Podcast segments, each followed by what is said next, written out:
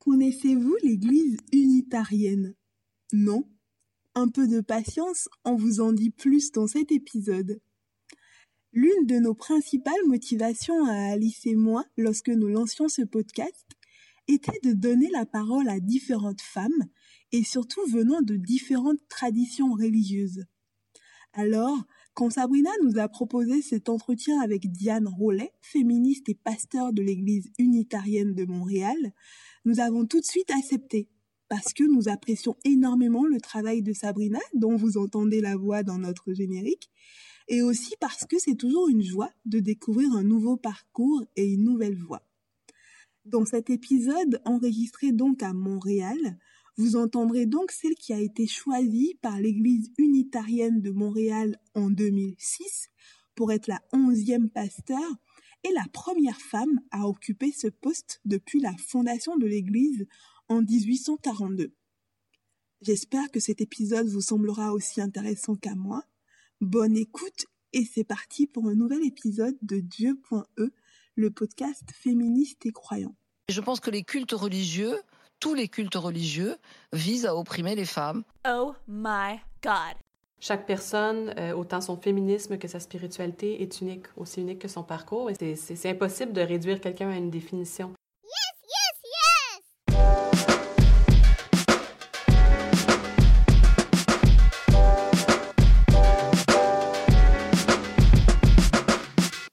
avec un E, le podcast féministe et croyant.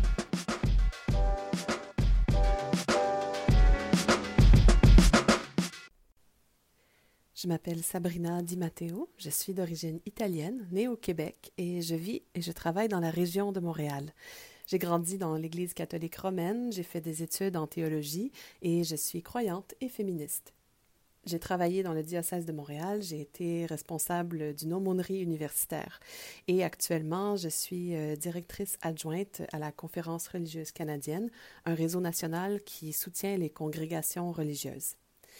Je suis impliquée dans le dialogue interreligieux depuis plusieurs années et ma passion, je dirais que c'est de transmettre une manière de vivre la foi chrétienne qui soit inclusive, enracinée dans la prière et solidaire avec les enjeux sociaux de notre temps. J'ai découvert avec plaisir l'automne dernier le podcast et en fait ma voix et mon accent québécois sont dans le générique d'ouverture. Et après des discussions avec Sinatou et Alice, les instigatrices de Dieu.e, nous avons pensé que ce serait vraiment intéressant de faire découvrir des féminismes religieux au Québec. Donc, ce n'est peut-être pas le dernier épisode en terre québécoise. Aujourd'hui, j'ai la joie de recevoir une femme que je côtoie à Montréal depuis quelques années et que j'admire beaucoup. Mais cet, épisode va me donner euh, l'occasion de la découvrir un peu plus personnellement avec vous. Alors, je vous présente euh, la révérende Diane Roller, qui est pasteur de l'Église unitarienne de Montréal. Bonjour, Diane. Bonjour. C'est euh, vraiment un plaisir de te retrouver. On va se tutoyer puisqu'on euh, se connaît depuis quelques années. Mm. Euh, on a l'habitude de, se, de, se, voir dans des réunions plusieurs fois par année, mais on n'a pas souvent le temps d'échanger plus personnellement. Oui, c'est vrai, c'est vrai, c'est un plaisir pour moi.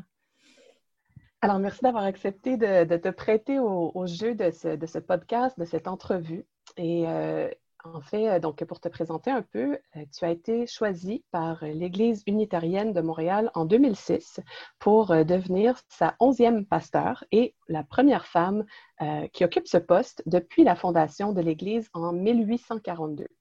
Alors, un petit peu plus tard, on va parler de ce qu'est l'Église unitarienne et de ton ministère, mais j'aimerais d'abord que nos auditrices et nos auditeurs puissent faire connaissance avec la femme que tu es, la féministe que tu es et ton parcours de foi. Euh, j'étais connue moi-même dans des contextes de, dialogue interreligieux. Euh, d'abord euh, parce que nous, sommes toutes les deux membres du dialogue judéo-chrétien de Montréal, un groupe qui unit des femmes et des hommes des différentes traditions dans le judaïsme et le christianisme pour des rencontres mensuelles de réflexion, de formation sur des sujets qui touchent la foi et les enjeux de société. Et plus récemment, tu as intégré euh, Mariam, qui est un groupe de dialogue entre féministes chrétiennes et musulmanes, euh, qui est aussi basé à Montréal. Et nous nous retrouvons quelques fois par année pour échanger à propos de nos pratiques spirituelles, euh, des enjeux sociopolitiques à partir de nos perspectives féministes et croyantes. Et nous avons aussi commencé au fil du temps à prier ensemble. Euh, donc, euh, Diane, tes engagements dans le, dans le dialogue interreligieux sont un, sont un fruit de ton parcours personnel et de ton ministère. Tu es un petit peu euh, globe-trotteuse. et en fait, tu es née aux États-Unis et tu as vécu dans plusieurs pays avant d'arriver au Québec. Alors, voudrais-tu nous partager d'abord quelles ont été les, grandes étapes de ton cheminement? Je, viens d'une famille euh, qui, était euh, non religieuse. Mes parents euh, s'identifiaient comme juifs, bien que l'une de mes grand-mères soit catholique ukrainienne. Mais ils étaient athées et pourtant ils m'ont élevée avec une foi religieuse incroyablement profonde en l'humanité. Et mes parents partageaient une passion pour euh, la justice sociale. Ils étaient des enfants de la classe ouvrière euh, de Brooklyn et du Bronx, New York, qui se sont rencontrés juste après euh, le retour de mon père. qui était, qui servait en Europe comme jeune soldat pendant la deuxième guerre mondiale. et Indépendamment, euh, ils avaient euh, tous les deux euh, découvert le communisme. Ils se sont mariés, ils ont été envoyés par le Parti communiste aux États-Unis pendant les années 40 pour libérer les masses à Cleveland, Ohio. Et pendant dix ans, ils ont fait partie du mouvement communiste clandestin. et je suis née avec c'est une expression qu'on dit en anglais. Euh, j'étais une red diaper baby. J'étais née avec euh, des couches rouges. Euh, et, à l'âge de 4 ans, mes parents étaient devenus délusionnés par Staline et le parti. Et leur rêve était d'améliorer la vie des gens dont ils étaient issus, les pauvres et les marginaux. Et c'est un rêve qu'ils n'ont jamais complètement abandonné. Ces valeurs euh, étaient aussi fortes que toutes les valeurs religieuses avec lesquelles on peut grandir. On m'a appris euh, que ce qui euh, comptait, c'était ce que nous faisions dans cette vie, pas seulement la façon dont nous traitions les autres, mais ce euh, que vous faisiez pour apporter la justice au monde. Et quand mes, mes, parents ont quitté le Parti communiste, ils ont tous les deux trouvé un emploi dans une synagogue célèbre de Cleveland, Ohio. Et moi, j'aimais ce, ce, synagogue, ce temple, et dans cette brève et très jeune période de ma vie, je suis devenue une juive fidèle j'aimais Dieu, j'aimais les histoires de la Torah et j'ai annoncé, annoncé à ma famille, à, leur grand amusement, que un, un jour un, rabbin. Et comme enfant, je n'avais jamais rencontré euh, de femme chef religieux, chef religieuse. Donc, je ne suis jamais imaginée en tant que chef comme clergé, pasteur, euh, rabbin, euh, chef religieux. Lorsque j'ai eu euh, huit ans, c'est pendant cette, période-là, mon seul et unique frère aîné a informé mes, mes, parents qu'il ne voulait pas devenir une bar mitzvah. Et ce jour-là, toute ma famille m'a révélé qu'ils étaient athées et nous avons quitté le synagogue. Et euh, c'était un moment euh, décisif euh, dans ma vie. Soudain, j'ai pris conscience des contradictions du monde extérieur, des scènes violentes de la guerre du Vietnam faisaient rage sur notre écran de télévision à la maison. Et ma connexion avec Dieu a été rompue et je suis sortie dans un désert spirituelle euh, que je traverserai euh, pendant des années. Est-ce que tu, continuais à te référer quand même à la tradition juive ou, c'était vraiment euh, une coupure spirituelle que tu as vécue? C'était une coupure spirituelle, mais moi, j'avais toujours cette connexion avec la tradition juive. Donc, pendant les périodes comme Pâques euh, juive, j'ai pratiqué la tradition, euh, et euh, même si mes parents euh, n'étaient si pratiquants, on avait des, autres personnes dans la famille, mes grands-parents et ils avaient, euh, on, a fait toujours euh, le CEDER euh, ensemble et pour moi c'était très très important. Et ma mère a toujours pratiqué Hanukkah, donc j'ai grandi avec la tradition de Hanukkah avec elle. Et c'était très intéressant parce qu'on a grandi dans des, des, quartiers où nous étions nous étions la seule euh, famille euh, juive dans la communauté. Et je me souviens, j'ai, à l'école, tout le monde célébrait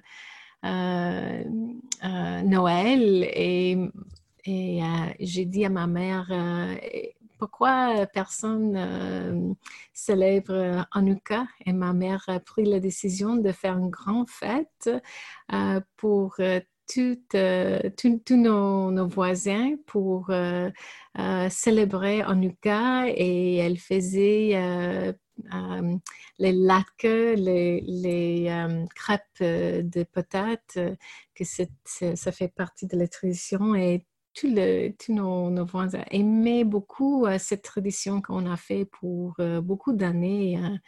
et euh, parce que moi, je, je, me sentais très différent à tous les autres enfants. Donc, c'était toujours dans l'amour que j'avais pour la Torah, pour le judaïsme, ça a resté avec moi pour toute ma vie. Et, si je comprends bien, ta mère ou ta, famille, même si elle s'était déclarée euh, oui. franchement athée, elle, avait quand même le soin de, de, pouvoir quand même transmettre quelque chose et, te donner la possibilité de, de, faire rayonner la tradition euh, à tes amis puis au quartier. Oui, oui, c'est vrai.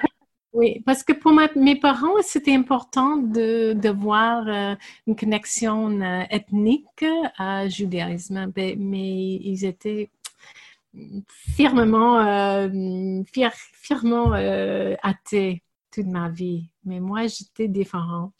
Et quand j'avais 23 euh, ans, euh, quand mon mari et moi avons décidé de nous marier, nous étions rencontrés à New York et il était issu d'une famille anglicane, mais il avait depuis longtemps abandonné sa foi. Et c'était, sa mère euh, qui nous a supplié de nous marier dans, dans une église. Elle a dit, oh, s'il vous plaît, se marier dans une église, c'est, très, très important. Et mes, parents ont dit, OK, c'est correct si, si euh, il ne parle pas de Dieu, euh, ça c'est correct pour nous. Et c'était les, les unitariens universalistes qui étaient la solution euh, parce que c'était un mouvement religieux sans dogma ni croyance qui accueillait euh, aussi bien les, athées, les agnostiques et les croyants et les chercheurs euh, et qui les, les, unitariens universels s'inspiraient de nombreuses sources d'inspiration et nous nous sommes mariés dans une église unitarienne universaliste à Brooklyn, New York. Très intéressant. Donc, tu n'es pas passé, j'allais demander si tu étais passé par, euh, euh, après le contact avec le judaïsme, par un contact euh, chrétien, mais ben, pas vraiment, parce que, ben, en fait, oui et non, parce que l'Église unitarienne, c'est ça, est dérivée de, de, plusieurs sources, si on veut. On va, on va en parler tout à l'heure. oui.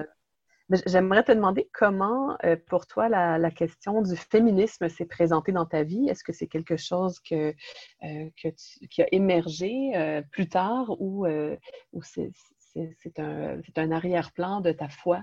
Comment, Ah, comment non, la foi et le féminisme se sont faits?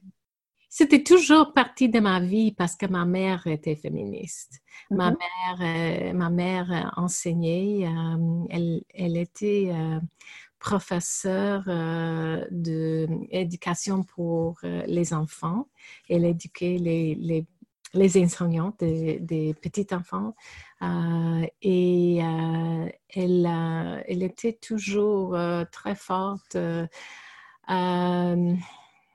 oui, et donc pour moi, elle m'a et aussi ma grand-mère, la mère de mon père, elle était, elle était aussi une femme qui travaillait toute sa vie et j'ai eu euh, beaucoup de respect euh, pour elle. Donc j'ai eu des, modèles euh, de féminisme dans ma famille toujours.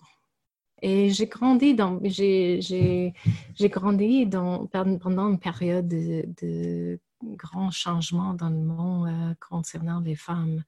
Donc, euh, parce que j'avais euh, 18, 19 ans euh, quand- pendant la période de les années euh, 70. euh, donc, euh, on, a vu, on a vu beaucoup de, de, de progrès euh, concernant les femmes.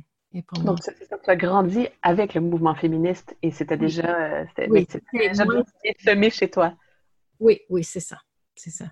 Alors, euh, si on reprend donc avec ce, ce- ce premier contact avec euh, l'Église unitarienne se fait euh, autour de, de ton mariage, en fait.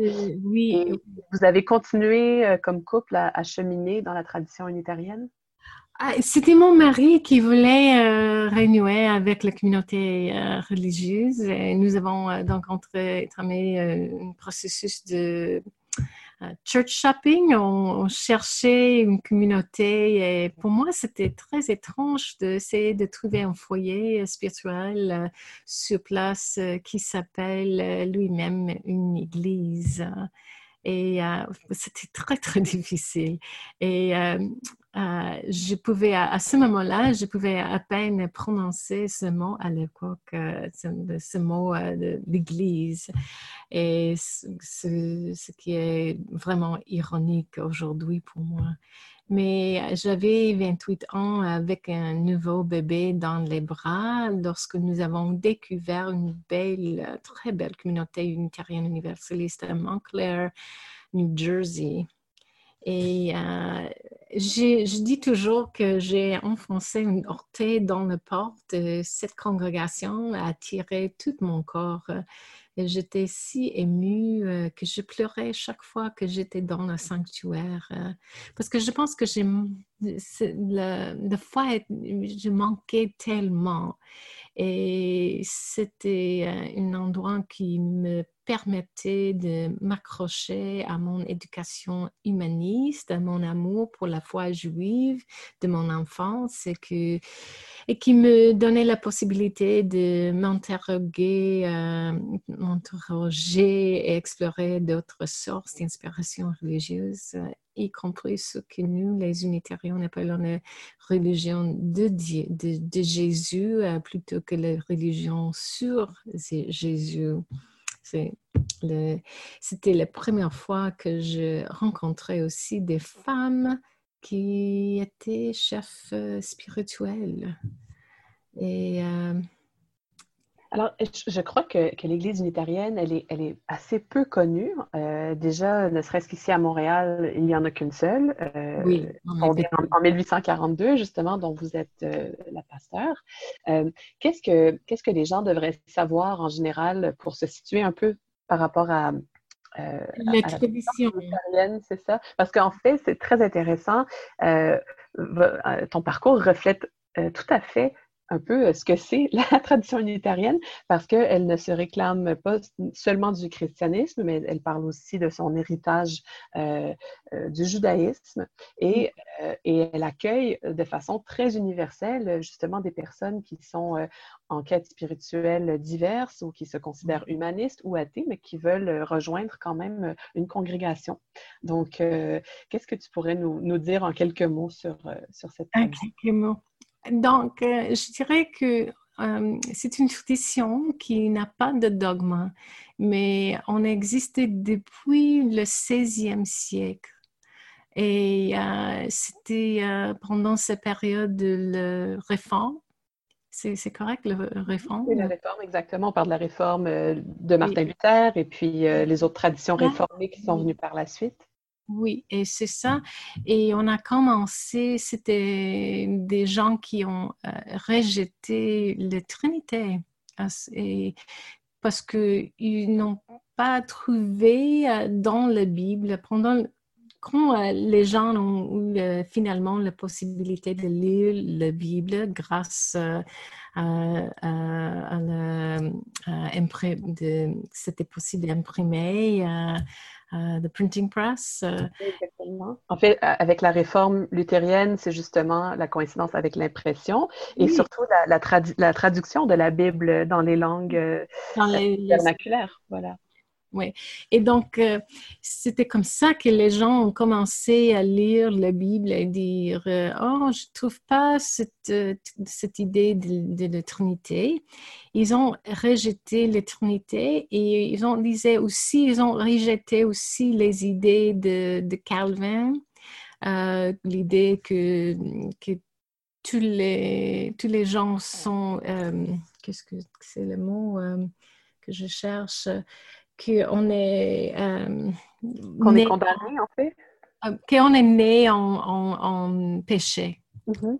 Qu'on est, né comme pécheur euh, à, cause de Ève, Adam et tout ça. Et ils ont rejeté tout ça. Ils ont dit, OK, les, les personnes ont, toutes les personnes ont la capacité d'être ou bien ou, bon ou mauvais ou mal, euh, qu'on a la capacité de faire de, bon dans le monde ou de mal dans le monde.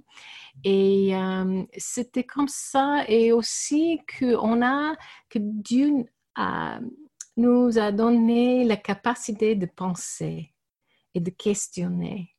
Et ça continuait dans notre tradition jusqu'à aujourd'hui. Et avant, euh, pendant la période, par exemple, euh, quand l'Église ontarienne est fondée en 1842, euh, c'était vraiment une Église chrétienne, mais qui n'acceptait exactement l'idée de, de, Trinité, mais avec le temps, euh, pendant le 20, e siècle, on est devenu plus et plus ouvert. On a toujours, euh, euh, on a toujours les, mêmes principes, mais c'est maintenant, on trouve que nos, membres sont les gens qui ont un grand rayonnement des idées théologiques. Et c'est vraiment ouvert. Et c'est pour ça que moi, je, me sentais accueillie euh, quand j'étais jeune, euh, une jeune mère, euh, que je trouvais, OK, je peux rester avec ma, mes racines juives, mais aussi je peux explorer des autres idées. Des autres idées. Et, en fait, entre ton, ton, ton désir d'enfance de devenir rabbin et euh, ton entrée dans oui. la oui, oui, oui, mais je pensais que j'allais me marier avec un rabbin parce que je ne pensais pas que c'était possible de devenir rabbin et c'est finalement que j'ai trouvé, OK, je peux devenir pasteur.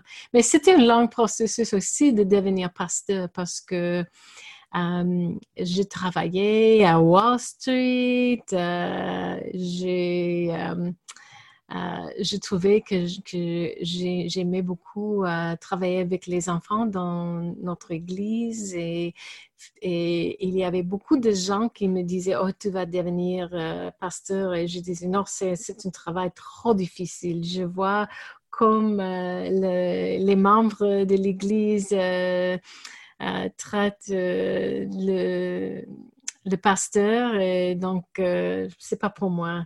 Et c'était comme euh, si Dieu continue à m'appeler pour me dire que je devais entrer dans le, ministère et je continue à dire que vous, avez un mauvais numéro. Et les années sont, ont passé et j'ai eu deux enfants et j'ai quitté le monde de, des affaires euh, de Wall Street et je suis devenue enseignante Montessori et ma famille a déménagé à Boston à ce moment-là. Et euh, finalement, j'ai travaillé euh, à Boston euh, comme enseignante de Montessori pour plusieurs années. Et finalement, l'église où on, on était membre d'une église First Parish, Concord, Massachusetts, que c'était une euh, une église très fameuse euh, euh, envers les, les, unitariens, chez les unitariens, parce que c'était l'église de Ralph Waldo, Waldo Emerson et, Henry David Thoreau et les, transcendentalistes à Concord. Donc, moi, je suis devenue la directrice d'éducation religieuse à l'église et on a eu 40, euh, combien? 450 enfants et jeunesse. Euh, et j'étais euh, responsable de ce programme pendant plusieurs années, pendant huit ans. Huit ans. Et finalement, tout le monde me disait, oh, tu vas devenir pasteur. Et je, oh, non, non, non. Et finalement, on, c'était en 2001 j'ai pris la décision, OK, je vais, je, je, je, fais de, euh, je fais de... Euh, en fait, tu es allée aux études, c'est ça, pour devenir pasteur, je crois que tu as, oui, oui, et je... été à, la Divinity School de... Oui, oui, et, euh, mais c'était très intéressant, très non, je ne sais pas si ironique, mais euh, c'était très important euh, parce que mon premier jour de séminaire a eu lieu le 11 septembre 2001. Et j'étais en route, oui, j'étais en route pour, euh, j'ai commencé un programme à Harvard Divinity School et euh, j'étais en route pour euh, notre orientation euh, de l'école quand lorsque j'ai appris que le premier tour avait été frappé au World Trade Center à New York. Et, ensuite, nous avons appris que le deuxième tour et le Pentagone avaient été frappés et les jours qui ont suivi ont été profonds, vraiment profonds pour nous, les, élèves du séminaire. Euh, en, tant que futur chef religieux, nous savions que tout avait changé. Je me souviens qu'un un, étudiant afro-américain, euh, je me souviens qu'un étudiant euh, afro-américain a dit à un étudiant musulman, je suis vraiment désolé que vous deviez maintenant vivre avec ce que nous avons toujours vécu. J'ai jamais oublié ce moment. C'était un moment euh, très, très profond. Et, euh, et, euh, est-ce que ces expériences ont, façonné, ben ensuite, en fait, si, on saute un peu, tu es donc arrivé en 2006 à Montréal. Ah tu, as été choisi voilà, pour être euh, euh, révérende, donc pasteur de l'Église unitarienne ici, euh, l'Église unitarienne du Messie, qui est le, nom de la communauté.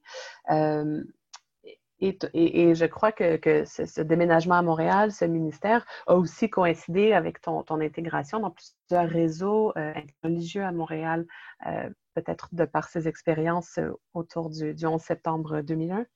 Ah oui, oui, parce que après euh, 11 septembre, euh, nous avions euh, tous les tous étudiants euh, à, Harvard, nous avions tout soif de mieux connaître l'islam. Et j'ai suivi un cours avec l'auteur égyptienne Leila Ahmad sur les femmes et le voile. Et elle disait, euh, le voile, le voile est votre obsession occidentale.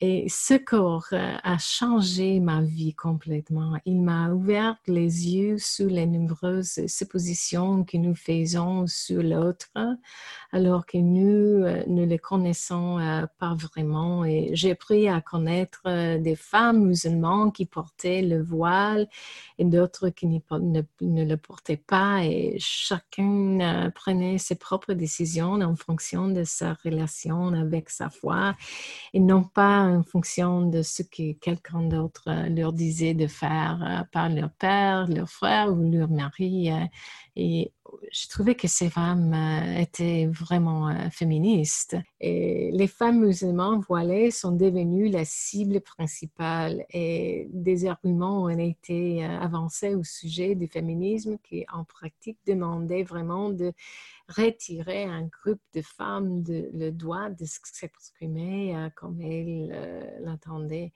Et, euh, et c'était bien tout de suite, lorsque j'ai parlé pour la première fois du droit des femmes musulmanes à choisir de se voiler, certaines personnes de ma propre congrégation ont été choquées.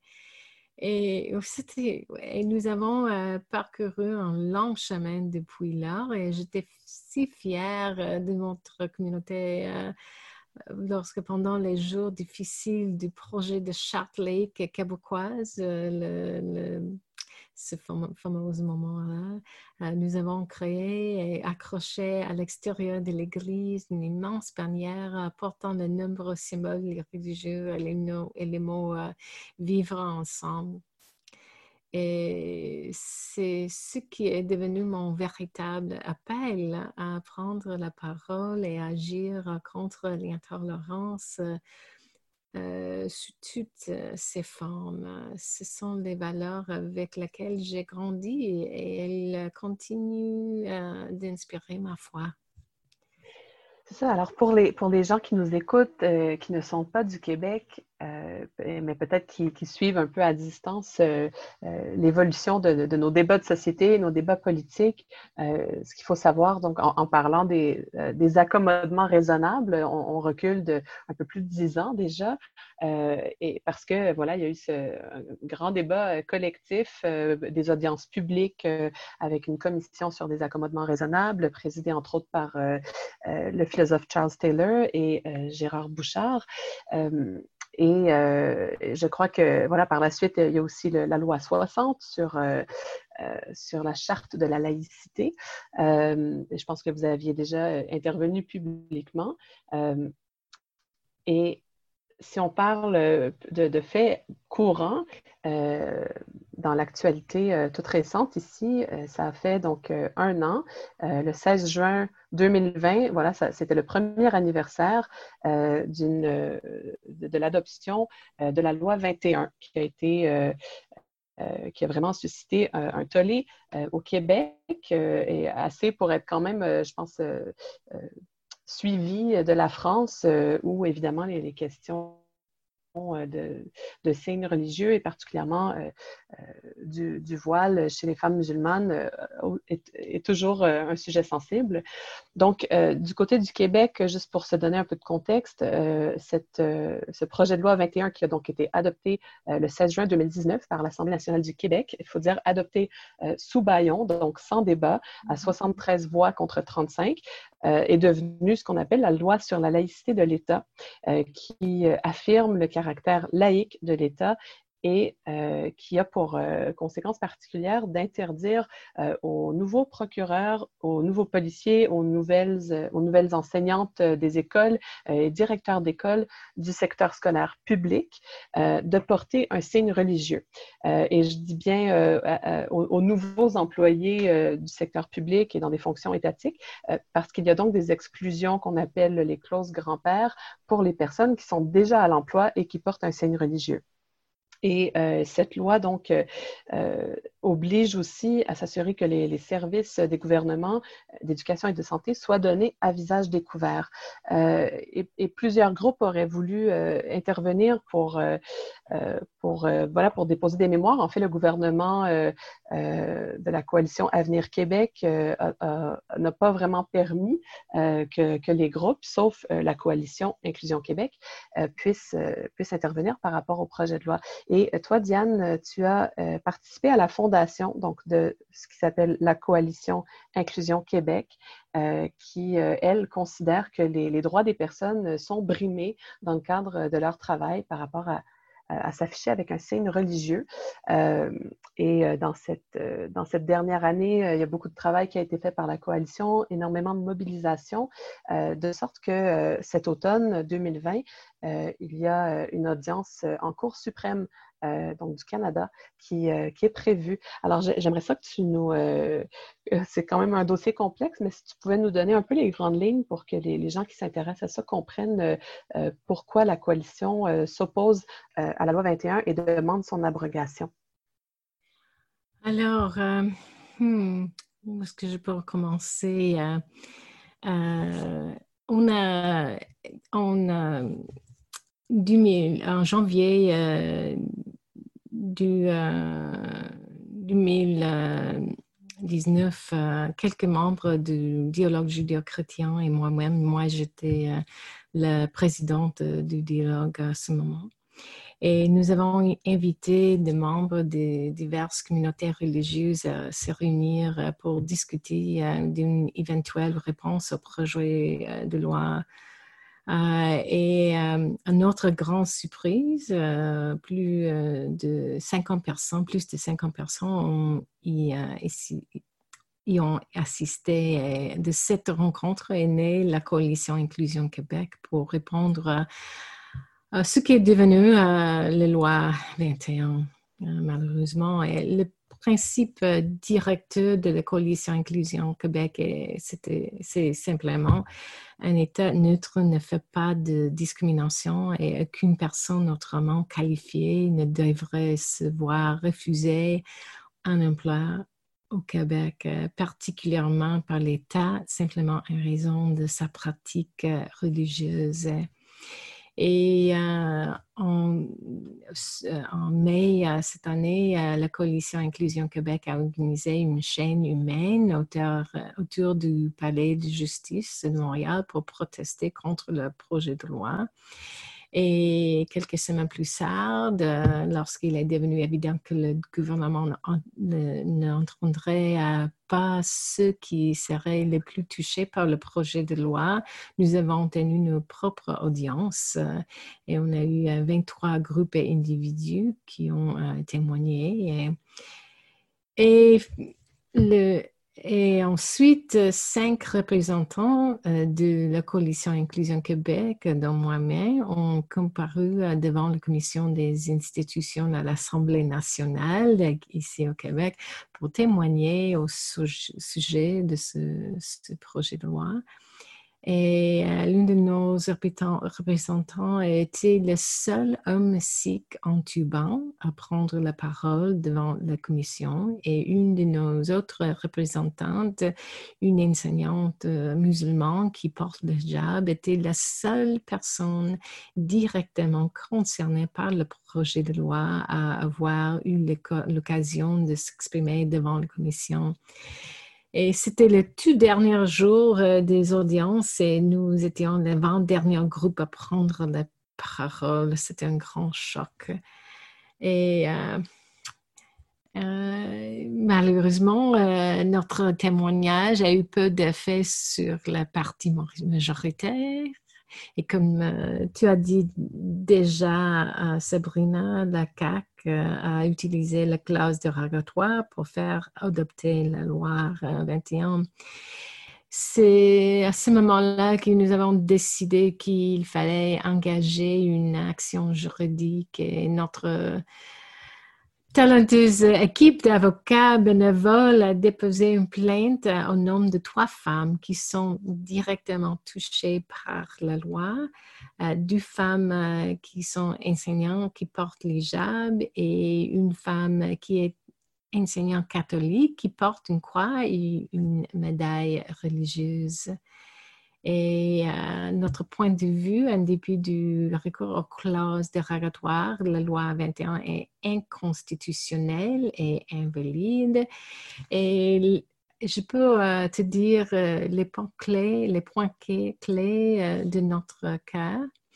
un, que la laïcité ne peut être définie comme étant la répression et l'inégalité la liberté d'expression religieuse est un droit garanti au Québec depuis 246 euh, ans, commençant avec l'acte du Québec de 1774. Et le, le Québec n'a pas le droit légal de défier la Constitution et la loi, 21 viole l'égalité des sexes protégée par la Charte canadienne des droits et libertés et les faits de la loi sont ressentis de façon disproportionnée par les femmes portant les jobs qui en sont les cibles explicites. Voilà, donc c'est vraiment une intersection euh, d'enjeux qui touchent autant euh, au plan légal euh, en, parlant de la clause dérogatoire. Donc c'est le, gouvernement québécois qui se, qui s'est donné le droit de, déroger à la Constitution euh, canadienne et à la Charte des droits et libertés. Euh, euh, et, donc, ça a un effet sur les droits religieux, ça touche les droits du travail et effectivement, on peut dire que c'est une cause, c'est une loi qui est discriminatoire parce que les, femmes en particulier sont touchées. Euh, donc, avec l'audience euh, et la, suite des choses euh, en, en, suprême, vous espérez, vous espérez quoi pour l'abrogation de cette loi? on a quatre actions juridiques différentes qui ont été combinées en une seule affaire contre la loi et euh, et on aura un processus euh, le 2 novembre, le procès euh, le 2 novembre. je ne sais pas si c'est exactement le 2 novembre, mais ce serait devant le en novembre. Si tu vas bien, on ne sait pas avec avec la pandémie, c'est possible que ça, ça, va changer, mais on espère qu'on aura le procès devant euh, le corps supérieur euh, et ils disent que ça durera comme quatre semaines.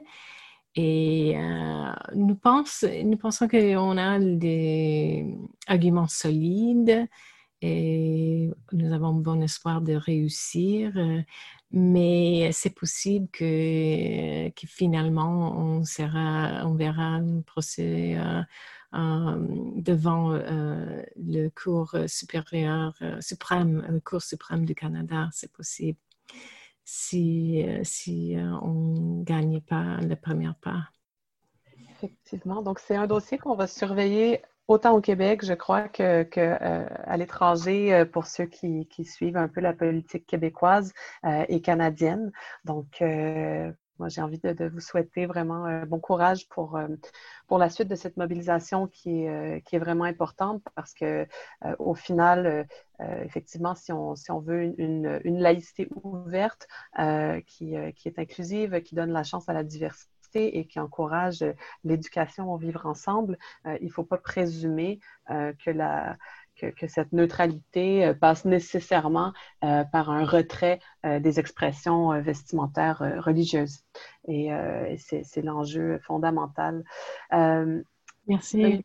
On pourrait continuer peut-être l'occasion d'y revenir, peut-être dans un futur épisode avec, avec d'autres d'autres personnes du Québec, d'autres femmes féministes et croyantes. Diane Roller, donc euh, je le rappelle, elle est euh, pasteur euh, de l'Église unitarienne de Montréal. Et vraiment, un grand merci de nous avoir permis de, mieux te connaître et de faire cette incursion dans, ton parcours qui est vraiment riche et fascinant et, qui, je trouve, nous montre vraiment que, tu as été appelé à, un ministère, euh, bien sûr, dans, une tradition particulière, mais une tradition qui, est très inclusive euh, et, qui, et tu as en plus euh, un, ministère, je dirais, public et social pour, pour le vivre ensemble. Alors, Diane, merci et puis au plaisir de se reparler.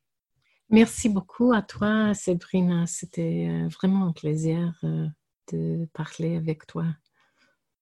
Et merci euh, à toutes les auditrices et auditeurs du podcast euh, Dieu.e. Alors, euh, à un prochain épisode. Et voilà, c'est avec la voix de Sabrina que la première saison de Dieu a commencé, et c'est avec sa voix qu'elle se termine. Merci à toutes nos invitées pour ces moments exceptionnels de partage et tout ce qu'elles nous ont appris. Merci à vous, bien sûr, d'avoir écouté ces huit voix venues de quatre pays différents. Mais ne vous inquiétez pas, on ne s'arrête pas là, Dieu revient à la rentrée pour une saison 2 qui va inclure d'autres religions et d'autres thématiques. Pour nous motiver, suivez-nous sur Instagram, Facebook, Twitter, partagez vos impressions en nous écrivant à dieupodcast.gmail.com, notez le podcast sur vos plateformes et parlez-en autour de vous. Et surtout, soutenez-nous en faisant un don sur la page Eloasso de Dieu et lors de notre prochaine campagne de financement participatif qui va permettre à la saison 2 d'exister. Dieu vous souhaite un très bel été.